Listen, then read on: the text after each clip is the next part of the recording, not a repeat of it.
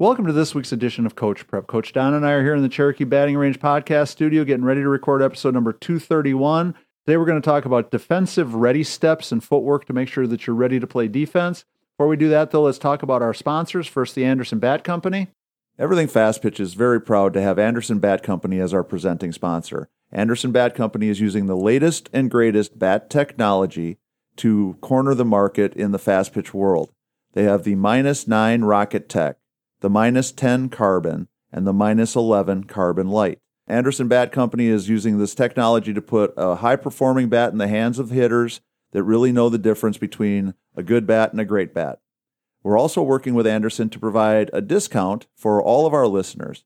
Go to the Anderson Bat Company website and order your bats. Use the E F P twenty discount, which is for Everything Fast Pitch, and you'll get a twenty percent discount. And make sure you take advantage of that E F P twenty discount. That's a great way for you to save that additional twenty percent and support the podcast at the same time. Also, talking about supporting the podcast, please become a patron. Go to patreon.com slash everythingfastpitch. We've got a great group of patrons that have been supporting us for a long time. We're hopeful that with our new relationship with Mule Tech, we'll be able to do some more stuff for our patrons. We want to make sure that we keep this podcast going, and the patrons that have been supporting us have kept us in business. We would certainly love to get some more people on board and to keep the momentum going in the right direction. Uh, we haven't added anybody for a little bit. We have had the good fortune of a couple of people have in- increased their support, but we would love to see some more people come on board. So patreon.com slash everything fast pitch. So Don, got an email from Jason, and Jason's question was about the idea of using some sort of system, some sort of ready steps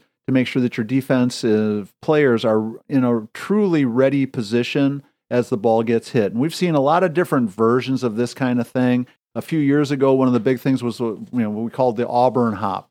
And Auburn was teaching this technique of all of their infielders would try to hop up and down in time to make sure that you know they were in a good fielding position when the ball got hit. The old school baseball world that we grew up in, you know, you'd you know, be taking steps forward. You know, there was the uh, talk about, you know, stepping into your circle, stepping inside the hula hoop, and when you step in, your body's ready to go in any direction. So there's lots of different versions of this, but I thought it was an interesting thing to talk about because I think it's a very important thing, especially for younger players to learn.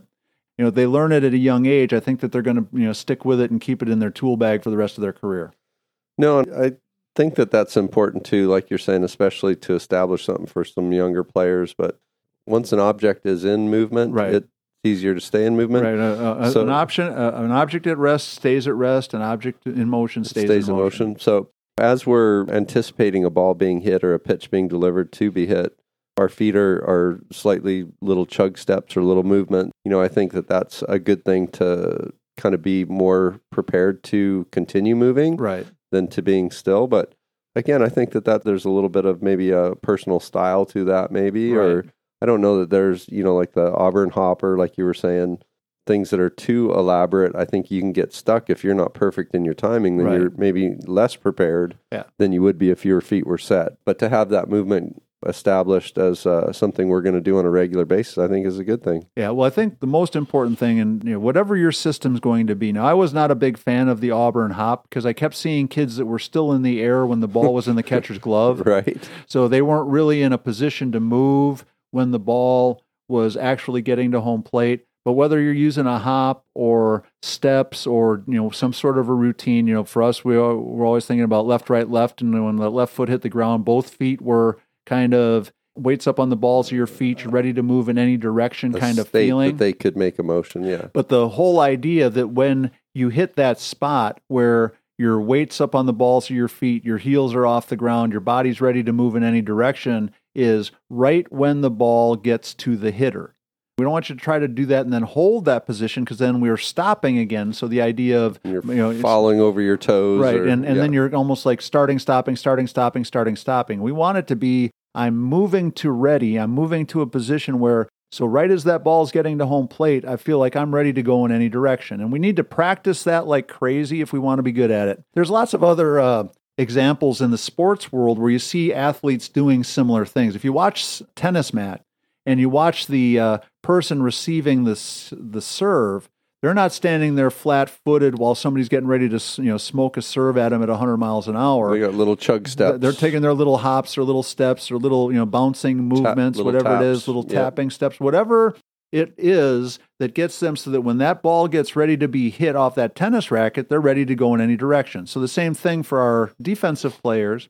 When that ball's getting ready to get hit, that you're ready to go in any direction. And so I don't think that there's any absolute way to do it, but I think every team, especially younger teams, needs to do it. They need to practice it, and we want to get good at it. Now, that doesn't mean that you can't do something like the Auburn hop, but if you're doing the Auburn hop, we need to make sure that you're practicing it enough so that when the ball gets to home plate, we've hit that same point of my heels are off the ground, my weight's up on the balls of my feet, I'm ready to move. It can't be that I'm still hanging in the air waiting to come down and then start moving, right? So the timing of how we do it and the amount of uh, effort that we're putting into it, I think, is really crucial to whether it's going to be a, a beneficial tool or not.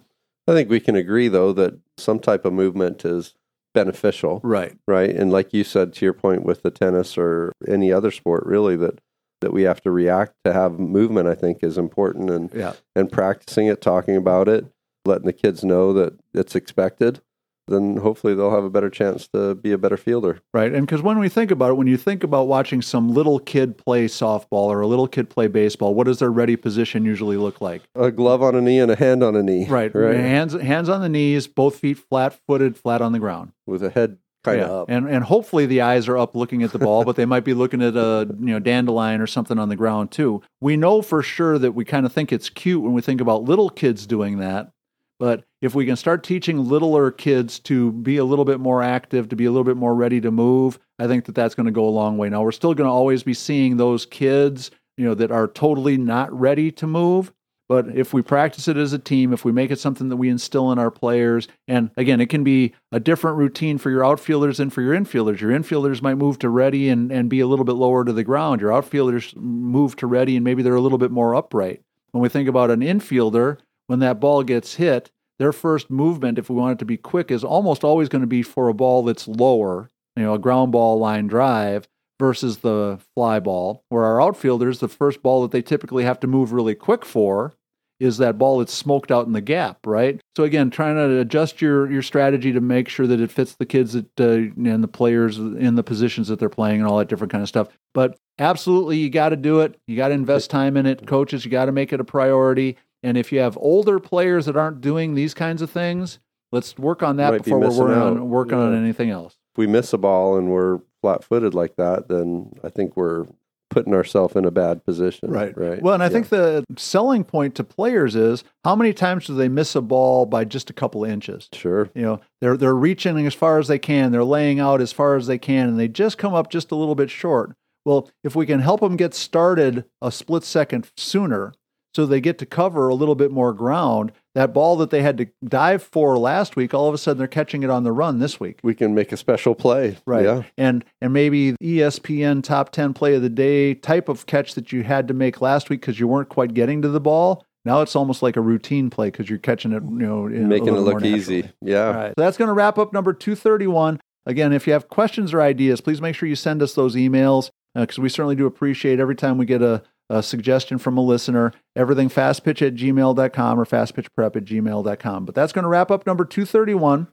Please make sure you support our sponsor, the Anderson Bat Company. Become a patron if you can. Go to patreon.com slash everythingfastpitch. Go to the fastpitchprep dot com website. Order your Square Cuts training discs there and also have access to the YouTube channel and the blog posts. So for Coach Don McKinley and our producer, Stan Lewis, this is Coach Torrey saying thanks for listening. We're going to talk to you again next week.